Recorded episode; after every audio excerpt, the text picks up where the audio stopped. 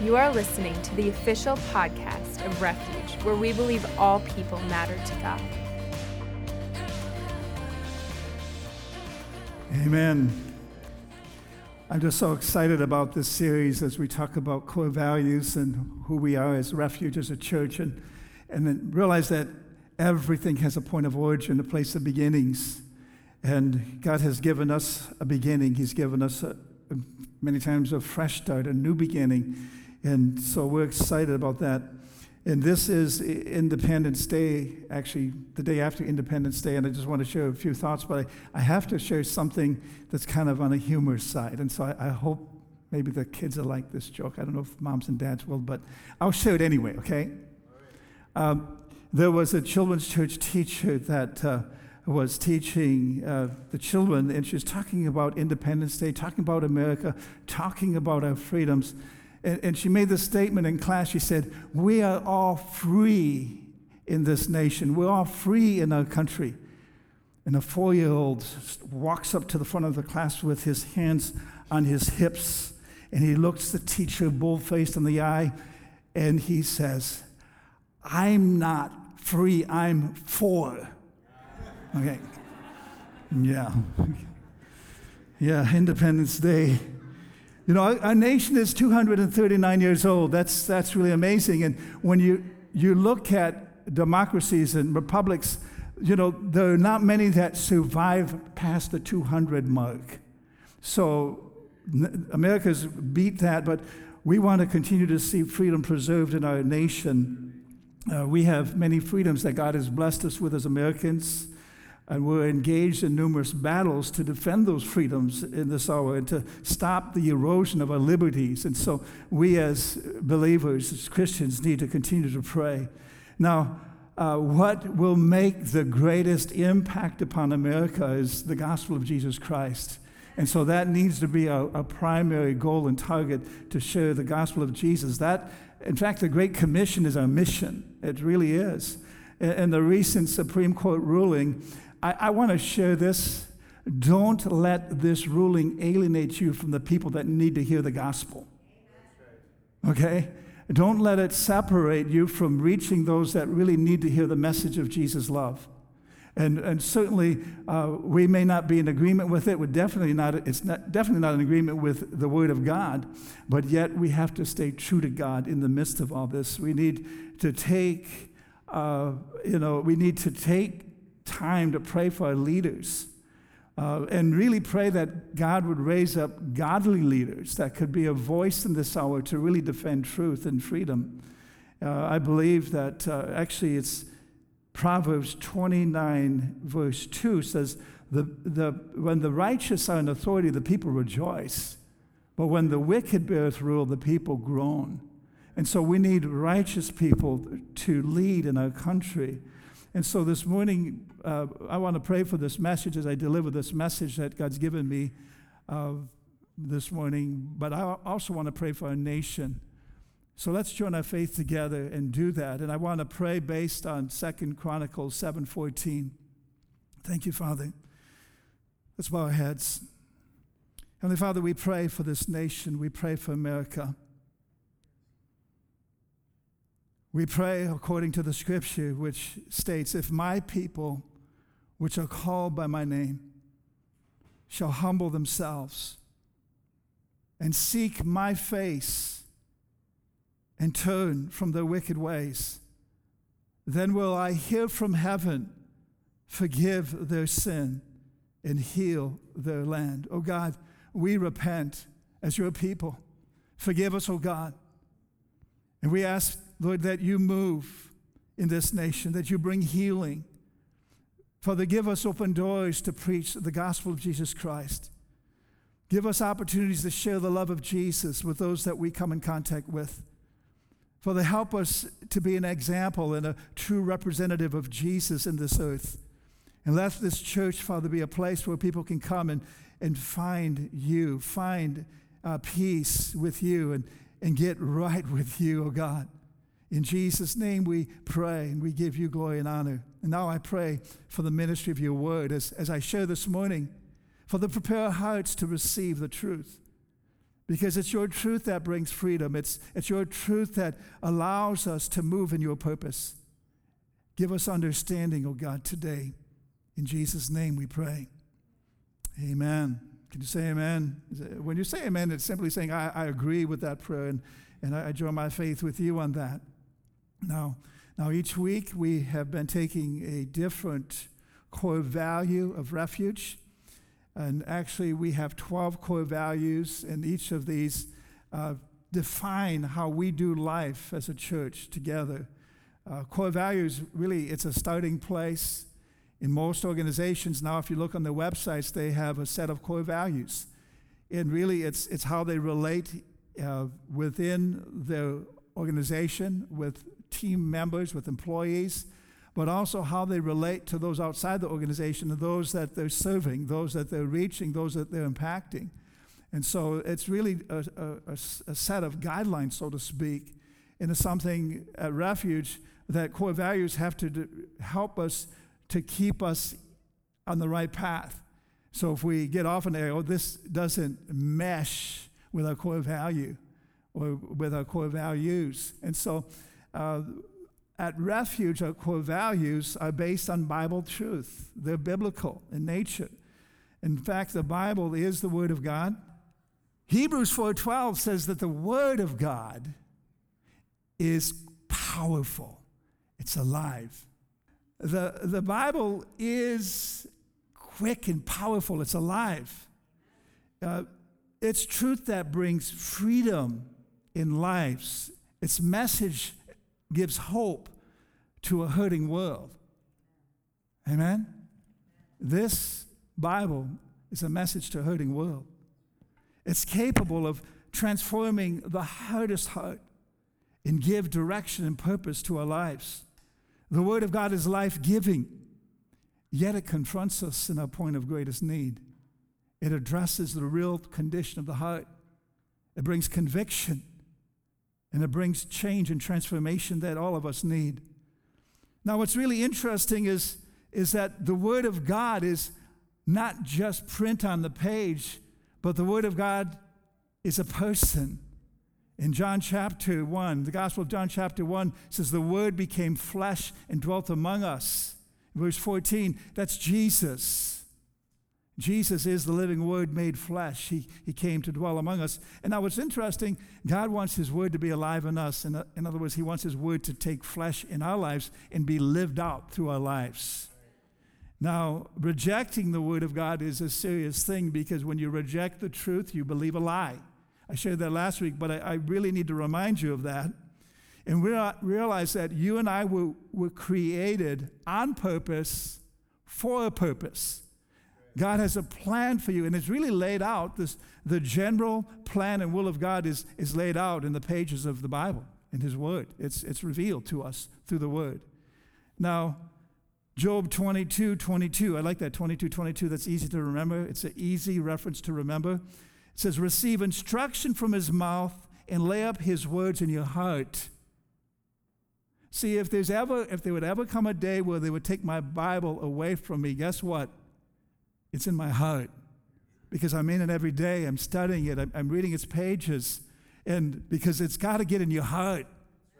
You can have 50 Bibles on the shelf in, in your room or your office, but it's got to get in your heart. And you need to take time, study, meditate on it, reflect on it. Now, again, you've heard me say this, and I don't want to sound like a, a stuck record, but repetition is good. Refuge is a place for people. Okay? People will come through these doors and they'll be in whatever condition. It doesn't matter what condition they come in. But I believe that when they come and sit under the Word of God and have an encounter with Jesus Christ, they're going to leave changed. They're going to leave transformed. They won't leave the same way they came. That's our desire for them to have an encounter with Jesus, for you to have an encounter with Jesus every time you come in this place. And so, these gatherings are, are really opportunities for you to invite people. Because, you know, people will generally come by your invitation. Now, some people find us on a website and they'll show up, but you know people that could stand to listen to some of the things that that we're talking about here, right? That need to hear the message of Jesus. You know people that you work with, that you live with, that you're around. Don't be afraid to invite them because they need to come to Christ. And you can be the one leading them to Christ. And in fact, if, if you pray with them, lead them to Christ, then bring them so they can be taught, so they can be built up in the Word of God and grow in Him. So, I'm a man that has been changed by Jesus Christ. Now, uh, I'm still a work in progress. God's not finished with me yet. But yet, He has transformed my life. And I know that He, if He can transform my life, He can transform your life. If He can do something with me, I know He can do something with you. And God is so good. Our vision at Refuge is we believe that all people matter to God.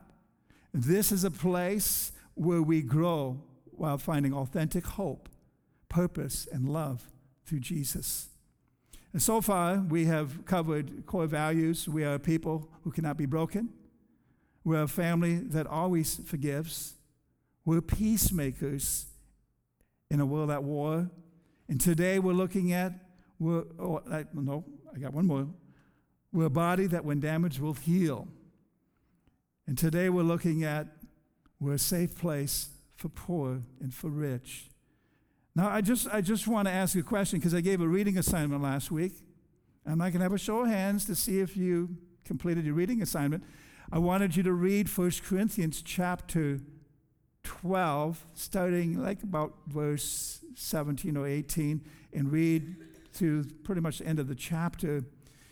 But we're a body that, when damaged, will heal. Now, we need to understand that to heal, uh, to seek healing is not our f- first priority. If, if we're going to heal, sometimes people seek healing. But at Refuge, we seek the healer. Because if we seek the healer, we will find healing. Some people come to God for what they can get out of Him. They're in a fix. They pray a foxhole prayer. How many of you know what that is? In World War II, there were all these people that in there in a foxhole, and the bombs, the shells are coming at them, and they say, Oh God, if you get me out of here, if you get me home safe, I'll serve you all the days of my life. And God delivers them. They come home and they forget about that prayer. But no, we seek God. We seek the healer. You see, He's a provider. We don't seek the provision, we seek the provider. Okay? So that's an important element that we need to consider in our, in our focus, uh, in our motivation, in the intent of our heart. So, um, today's key scripture. Now, I want to show, before I show the key scripture, uh, I want to share this from last week because I didn't share it, but I think it's important in 1 Corinthians 12, 25 and 26. It says that there be no division in the body, that there be no division. The devil is trying to divide churches to cause division. But it says, but that the members may have the same care one for another. This is a, a body that, when damaged, will heal. We have care one for another. We really are concerned, and it's genuine. It's not hokey, it's not surface, it's genuine to have genuine care one for another. And then verse 26 if one member suffers, we all suffer together. If one member is honored, we all rejoice together. So we go through stuff together, but we're family. And so we will heal when damaged. Okay. Now, our key scripture for the message today is Proverbs 22, verse 2. We're using a lot of twos today. That's good. It says, The rich and the poor have this in common the Lord is the maker of them all. See, this puts us on common ground. See, God made the rich man, He made the poor man. We have this in common. So we want to talk about some things that really relate to the real need of people. Now, poverty, when we look at it, is a curse. Poverty is the inability to support yourself. there are many reasons people become impoverished. So we can't be too quick to judge because, see, God puts us on common ground. We shouldn't look differently at the rich or the poor. We shouldn't despise the rich and tolerate the poor, or we shouldn't despise the poor and tolerate the rich. At refuge, we need to have a heart that embraces all people. Because some of you here today, I know you have issues with wealthy people. You despise them. And part of it might be rooted in jealousy because you don't have what they have. Or you may have attitudes or thinking that's not really right thinking in that regard. And on the other hand, you may have attitudes towards poor people and say, well, they're in that condition because they deserve to be in that condition because they're lazy or because they've messed up in their life. And that may not be the case at all. You can't be the judge of why they are poor or why they are rich. Sometimes people look at rich people and say, Oh, what did you do to earn that wealth? What did you do to lie, steal, or cheat? To, and why do you deserve to have all that money? Why not? You know, and socialism wants to make it all even. And, and see, there's an element in that that may be biblical and scriptural, but the majority of how it's been played out in our nation, it's demonic. And it's wrong because it, it, it doesn't serve the purpose of God. And see, sometimes people can take a concept and try to apply it in the natural. Without God, it's, it's going to fail. But, um, I, and I'm getting way off. Those are things I didn't plan on saying, but sometimes that's what maybe you just need to hear, okay? Now, um, you know, Proverbs says, you know, a little slumber, a little folding the hands, and poverty's going to come. But that's not the reason everyone is poor. You don't understand hardship or things that can happen to destroy a person's wealth and bring them into a place of poverty. Uh, the, the word poor is defined as having little or no money, goods, or other means to support, of support, dependent upon charity or public support. See, our government has determined a poverty line. And according to that determination, you and I today are either above or below that poverty line. Now, that's by the definition of a government in, in doing research in, in an effort to really help people and serve people in our nation. But whether you're above or below that line, that doesn't matter at Refuge, okay? Uh, because we're here to reach and serve and love people, uh, not based on whether they're rich or poor. Now, if we really want to get down to this definition here, we can consider every child that is unable to support themselves, uh, they're in poverty, they're poor. Why? Because they can't support themselves. They're dependent upon another. They're dependent upon mom and dad, okay? And so when we look at that word, sometimes we, we look at it very narrow mindedly, but there's a more broader sense when we look at what it is to be poor, okay? So I just threw that out there. I have four points for you this morning I want to share, okay? So if you're taking notes, you might want to write these down. Point number one is the poor and rich both have been exploited in our society. The poor and the rich have both been exploited in our society. Now, I've been around both the rich and the poor. Pastor Deb and I, a number of years ago, we were in Beverly Hills in a mansion, wealthy people that the $20 million estate or whatever it was, okay? $20 million wealth. Like, and, and, and they were from Indonesia, and so they'd only spend a few weeks of the year at that place.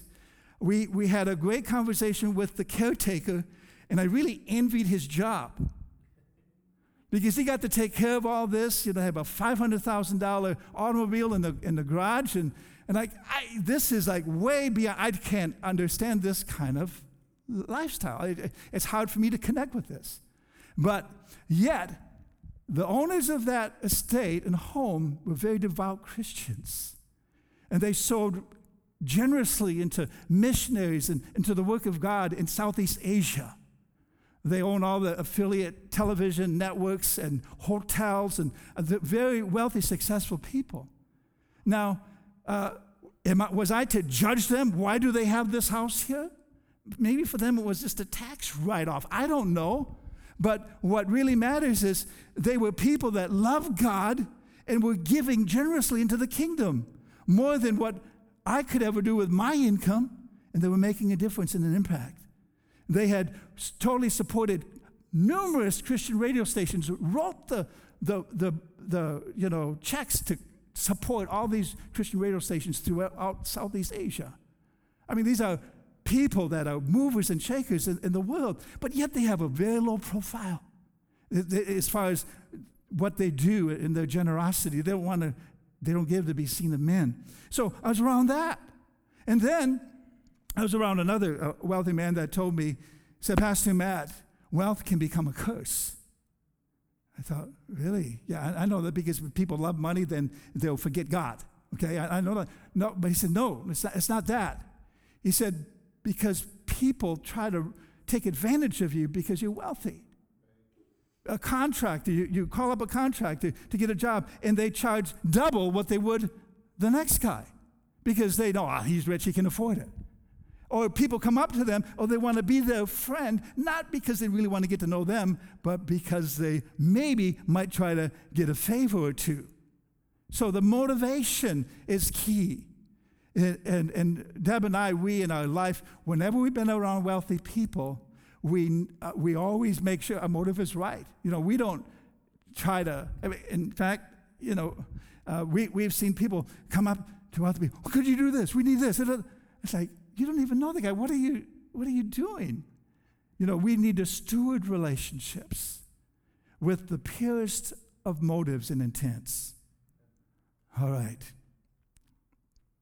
Hallelujah. You still with me? Okay. Oh, we got we got some ground to cover here. Uh, um, what is true wealth? True wealth is more than money and things. It's only found really in right relationship with God. And it's having right relationship with God and the resources to carry out His will for you to advance His kingdom in the earth. See, it's not just having your personal needs met, that's selfish. So, Lord, I just want my needs met, I just want my bills paid. And no, God wants you to be blessed to be a blessing so you can be generous with others. See, God does not want you to have a need based mentality, but He wants you to have a seed based mentality. Where can I plant seed where we can reap a harvest? Where can we expand it and see growth and increase? How can I invest my time, my talent, and my money to make a difference? See, Jesus said it's more blessed to give than it is to receive. Turn with me there in Acts 20 35. In Acts 20 35, uh, there it says, I have shown you in every way by laboring like this that you must support the weak. This is Jesus. We must support the weak. And remember the words of the Lord Jesus that he said, It's more blessed to give than to receive. So, a little earlier when we received the offering, guess what? You partook in the greater blessing. If you gave, you participated in the greater blessing. Now, you might say, well, that doesn't make sense. Well, some things, a lot of things don't make sense to us in the natural, but it makes sense to God because He said it. Jesus said, it's more blessed to give. Why? Because Jesus knows that when we give, it's going to come back to us, good measure. We're establishing a harvest of increase and blessing to come. And that's a principle that, that any farmer knows. My dad was a farmer. He knew that if he didn't plant seed, he didn't have any right to expect a harvest. And, and if he wanted to have a bigger harvest, he had to plant more seed, right? Little seed, little harvest. Lot of seed, a bigger harvest. That's how it all works. All right, point number two. Point number two. We are not to have respect of persons or disrespect of persons based on their economic status. I'll share it again. We are not to have respect of persons or disrespect of persons based on their economic status. See, uh, we often see these two contrasts on opposite sides of the spectrum, but yet all of us are somewhere in the middle. No one wants to be stereotyped. I don't want to be stereotyped as poor or rich. And, and maybe you don't either, okay?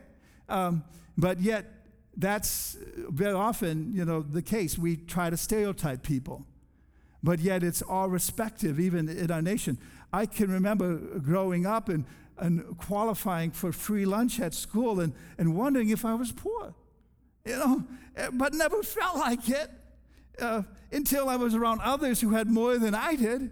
Then I think, oh, we don't have that. But I never felt impoverished because we always had food at the table. We always we had a mom and dad that took care of us. We had clothes on our back. We had a place to sleep. You know, and, and yet my dad had a very small income on the farm and was struggling. He had to work, two other jobs besides the farm just to support the family.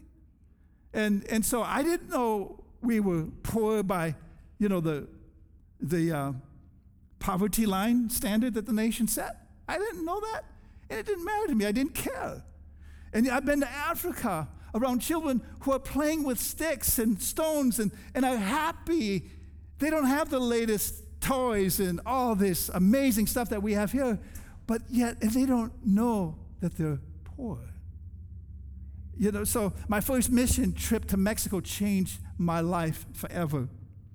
Um, in fact, I have to say this there was a person on a trip, it was a little bit later than that. He went and, and I gave him an opportunity to share. And I should have, now I, I asked, okay, let me see your notes. What are you going to share?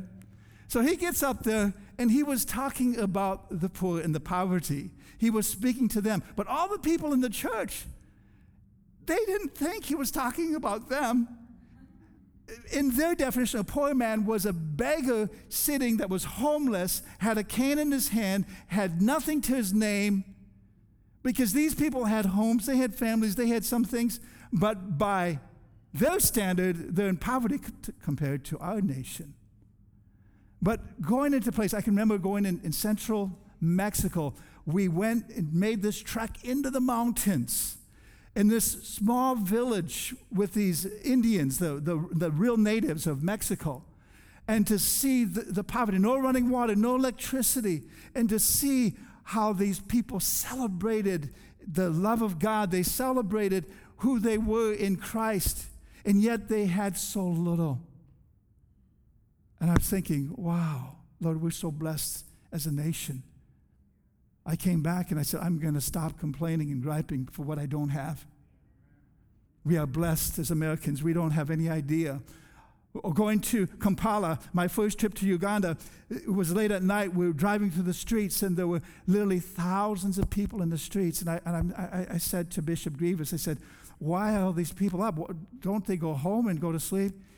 He said, Pastor, they have no home. These are homeless people. They move to the city because they think they're going to find a job, and they only come to find that there's no jobs. The unemployment rate was so high at that time. And now there's an economic boom in Kampala, but that, that time I was there, that nation was the fourth poorest nation in the world. And while there, I can remember preaching, and actually, the Lord in the dream began to speak to me and said, From the fourth poorest to the fourth richest. I said, What is this? So I'm going to bring prosperity to this nation. Now, and I shared that in a, in a message to the people, and the people rejoiced. They were excited about that. But then a few years later, guess what they discovered? Oil. And now that nation is beginning to boom and blossom economically like never before. It's not, it's no longer the fourth poorest nation in the world. Now, so I've, I've seen the most extreme of poverty, and I've seen some of the greatest of prosperity in the land. Now, I'm going to share a couple statistics here. In 2012, the average household income in the United States was $56,067. That's gross income, with 18.7% in deductions or taxes, leaving 45,582. Now, in France, in US dollars, it's $39,913 gross annual income. Guess what? 43% of that is deductions. 43%. Wow. Leaving them with a whopping, whopping, whopping, okay, $22,718 of take home pay. Wow. Aren't you glad you don't live in France? They take almost half your paycheck. Now, India's average annual per capita income is $1,410. Malawi, which is the poorest country in the world and located in southeast, uh, southeastern Africa, they suffer from a high death rate because of HIV/AIDS. Uh, they have a, um, a high infant mortality. The largest amount of income is from the working from the working classes, those that work in agriculture, and they have an average annual income of two hundred and fifty-three dollars a year. Think about that. See, the truth of the matter is that Jesus said that we would always have the poor with us. We'd always have the poor with us. And we're to give to the poor because we are, when we do, we lend to the Lord and He will repay. Matthew 26 11, He states that, says that for you have the poor with you always. So we're to remember the poor. In Proverbs 19 17, says, He who has pity on the poor lends to the Lord, and He will pay back what He has given. In other words, they can't pay it back, but guess who will? God's going to pay you back. So I, I always believe we should do what we can to give to the poor. And when we support missions, that's one way we can do that. Uh, you should not despise the poor, and you should not despise the rich. In the book of James, and I, I've got so much to share on, on this particular subject. In the book of James, and I'm just going to kind of paraphrase this real quickly for you. In chapter 2, 1 through 8, it addresses the challenges of how we're not to show partiality. The scripture addresses if you see a rich man coming in uh, uh, arrayed with gold, and then you see a poor man come in with, with uh, dirty clothes and you know shabby clothing, and you make a special seat for the rich, and you say, okay, you, you, you sit over here, you poor guy. If you do that, that's wrong, and, and God despises that. He said, that's wrong. See, that, that's not going to happen at Refuge. We're not going to show that kind of preference to somebody who has wealth just because they have wealth. And we're not going to despise the one who, who lacks or doesn't have wealth. Because, see, God establishes value differently than we do. And, and, and I have to get to that. Um, he, he, makes a distinction. In fact, it's interesting that God doesn't make distinction concerning our economic status. He, he really doesn't. When, when it comes to our value and our worth as a person, He doesn't make a distinction. It's not determined by what we possess. In Luke, in fact, I just throw this out there in Luke 12 48, to whom much is given, much is required. Uh, wealth gives you a greater responsibility, a great accountability, because what you do with it is what really matters if you have it. Okay? If you waste and squander it, that's the issue. But if you invest in the work of God's kingdom, that's, that's wonderful. Luke 12 15, Jesus' words, Luke 12 15. And he said to them, Take heed and become aware of covetousness. What's covetousness? It's when you always want more. Enough is never enough. You just want things and you want them because that's the latest out there. And we can all have a, little bit of that in our life that we have to really resist. We really have to battle against it. And so it says, notice what he goes on to say, for one's life does not consist of the abundance of the things that he possesses. Now, it's not what you have that gives you worth and value, it's who you are to God. He has established a worth and value on us. Now, we often judge people by what they have or by what they don't have. And, and a number of years ago, the Lord told me, don't ever do that. Because I was one that I kind of despised the rich. I look at them, you know, why do you have all that? But the Lord really convicted me. He said, don't judge people by what they have, what they don't have. And, and there's times all of us you, you may have been judged because of what you have. Maybe God blessed you and you got a new boat. And you're enjoying that and you say, oh, wow. And other people say, wow. And they have issue with it. And, and you know, at one time when people would get a new car, I used to think, yeah, we have this building fund here and we need money to build the building. And, and they go off and buy a new car. What's wrong with them? And I, I would have an issue with them, and then the Lord dealt with, no, no, no. I want them blessed. They can have a new car and they can be generous too. See, uh, wealth, if our hearts are right, God knows how to channel it to us. If He can get it to us, He can get it through us. Can you say amen? Okay. Oh my, I, I, have got to rush through some things here. Psalms 49, 1 through 3. Hear this, all peoples, give ear, all inhabitants of the world. both low and high, rich and poor together. My mouth shall speak wisdom, and the meditation of my heart shall give understanding. In other words, the message of the gospel is relevant to all people, rich and poor. The rich need it just as much as the poor need it. There are pitfalls of wealth. Wealthy people who trust in their wealth often live in fear. In Luke 9:25 it says for what profit is it to a man if he gains the whole world and he himself is destroyed or lost? I don't know if I oh, I do have that up there. Um, see, God's not opposed to you having money; He's opposed to money having you. I, I want you to turn to 1 Corinthians, um, 1 Timothy chapter 6, and we want to look at this as we bring things to a timely close. 1 Timothy 6 6 says, Now godliness with contentment is great gain. For we brought nothing into this world, and it's certain we can carry nothing out. So, what you invest now has eternal uh, reward because we don't lay it up for ourselves on earth, but we can send it on ahead, you know, by giving into the kingdom. Verse 8, and having food and clothing, with these we shall be content. Thank you, Lord. I am content. I have food and clothing. But those who desire to be rich fall into temptation and the snare and many foolish and harmful lusts, which draw, drown men in destruction and perdition. Verse 10 For the love of money is the root of all kinds of evil. It doesn't say money, it says the love of it. You have to judge your heart concerning the love of money. Do you love money more than God? Then that's the issue. And then it goes on to say, For some have strayed from the faith in their greediness and pierced themselves through with many sorrows. Now, this is really speaking to believers, okay? So this is Christians right now it's talking to. Now, dropping down at the bottom of the chapter, we see in verse 17, and this is point number three. Point number three with wealth comes responsibility. And this is a responsibility for those that are wealthy. And, and, and uh, you know, you may come into this church poor, but you don't have to stay that way because I believe when you start walking with God, the blessing of God comes, okay, in your life. And, and you can be set free from poverty because poverty is a curse. And first, Timothy 6 17, it says, Command those who are rich in this present age not to be haughty, nor to trust in uncertain riches, but in the living God who richly, who gives us richly all things to enjoy.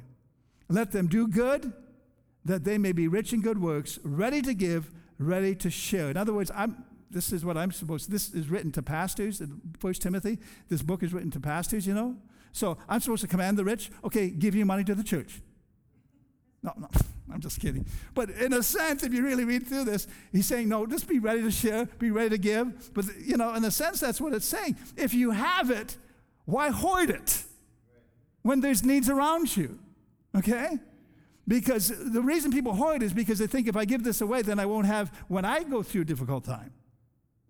But notice what it says. But let them do good, that verse 18, that they be rich in good works, ready to give, willing to share, storing up for themselves a good foundation for the time to come, that they may load, lay hold of eternal life. And that's what the true value is eternal life. But God will protect you in our sowing and giving, it help protect us for the future. And you've heard me say when everyone does their part, every need is met. I celebrate the one that gives $10 is the one who gives $10,000. If everyone's doing their part, every need will be met. Okay? Galatians, see, point number four. We're getting to the end. Poverty is a curse that Jesus broke and redeemed us from.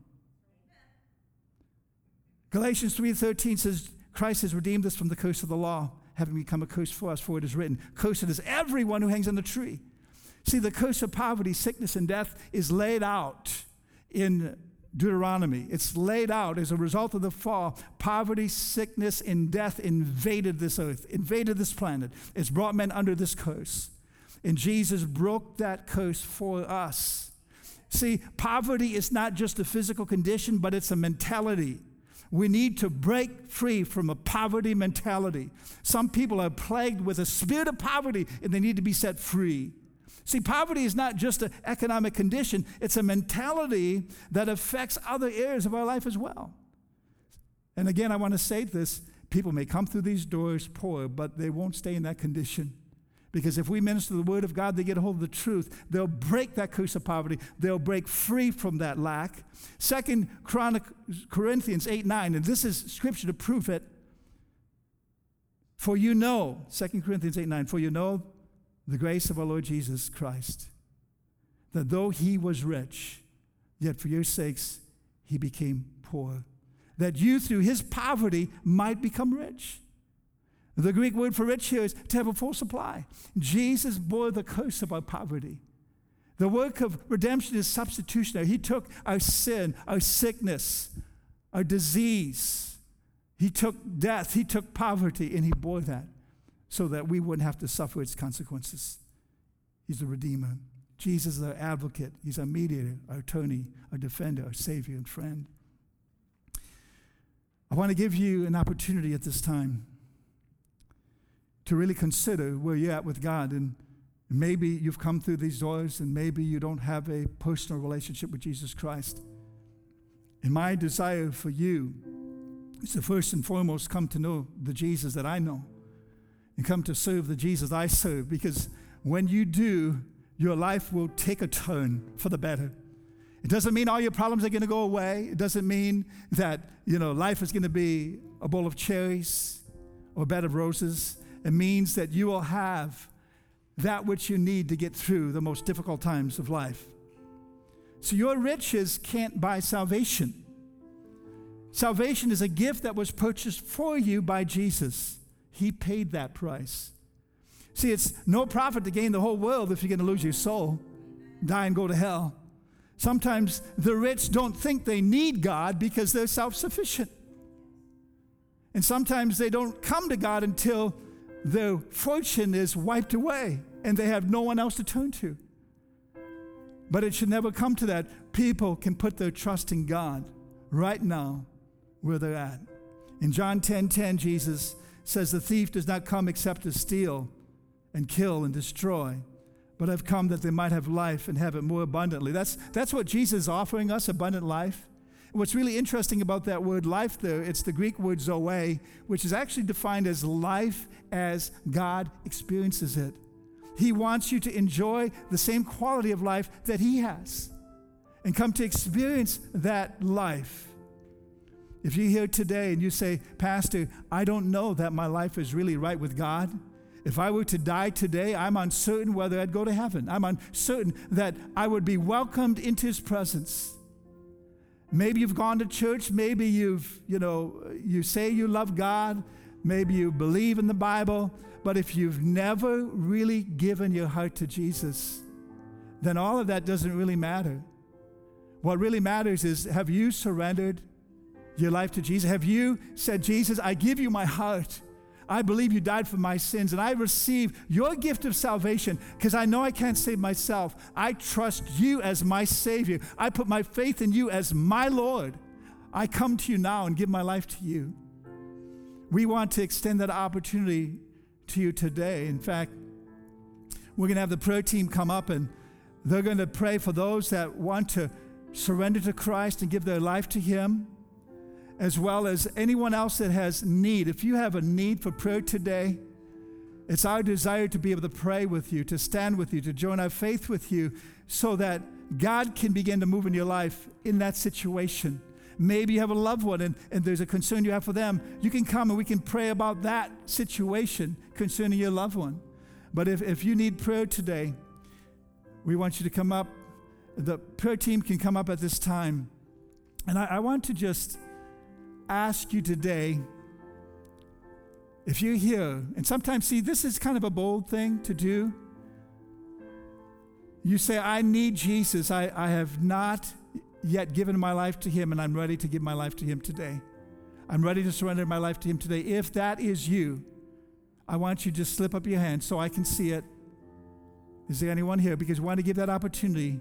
Now, we may already be believers, that's fine. But if not, I don't want to take a chance that you leave this place without that opportunity. All right. Now, maybe there's some here that haven't really walked true with God. Maybe you've had a, a challenge, you've backslidden, you've drifted. Well, it's time to come home. It's time to get right. God is welcoming you back to get on track and to run with Him and to share what He has for you. Hallelujah. Let's pray. Father, we do thank you for this day. We thank you even for this time of ministry, as people come to receive from you. In Jesus' name, we ask that you have your way among us. Father, we at Refuge will be a place for the rich and for the poor. Father, for people to come in from all walks of life will not be despised or rejected, but they'll be accepted and welcomed into your kingdom. In Jesus' name, Father, we thank you for the ministry of your word today and what you're doing in our lives. In Jesus' name. Thanks for listening to the Refuge Podcast. For more information about who we are and to listen to more inspirational messages for free, visit us online at wearerefuge.net.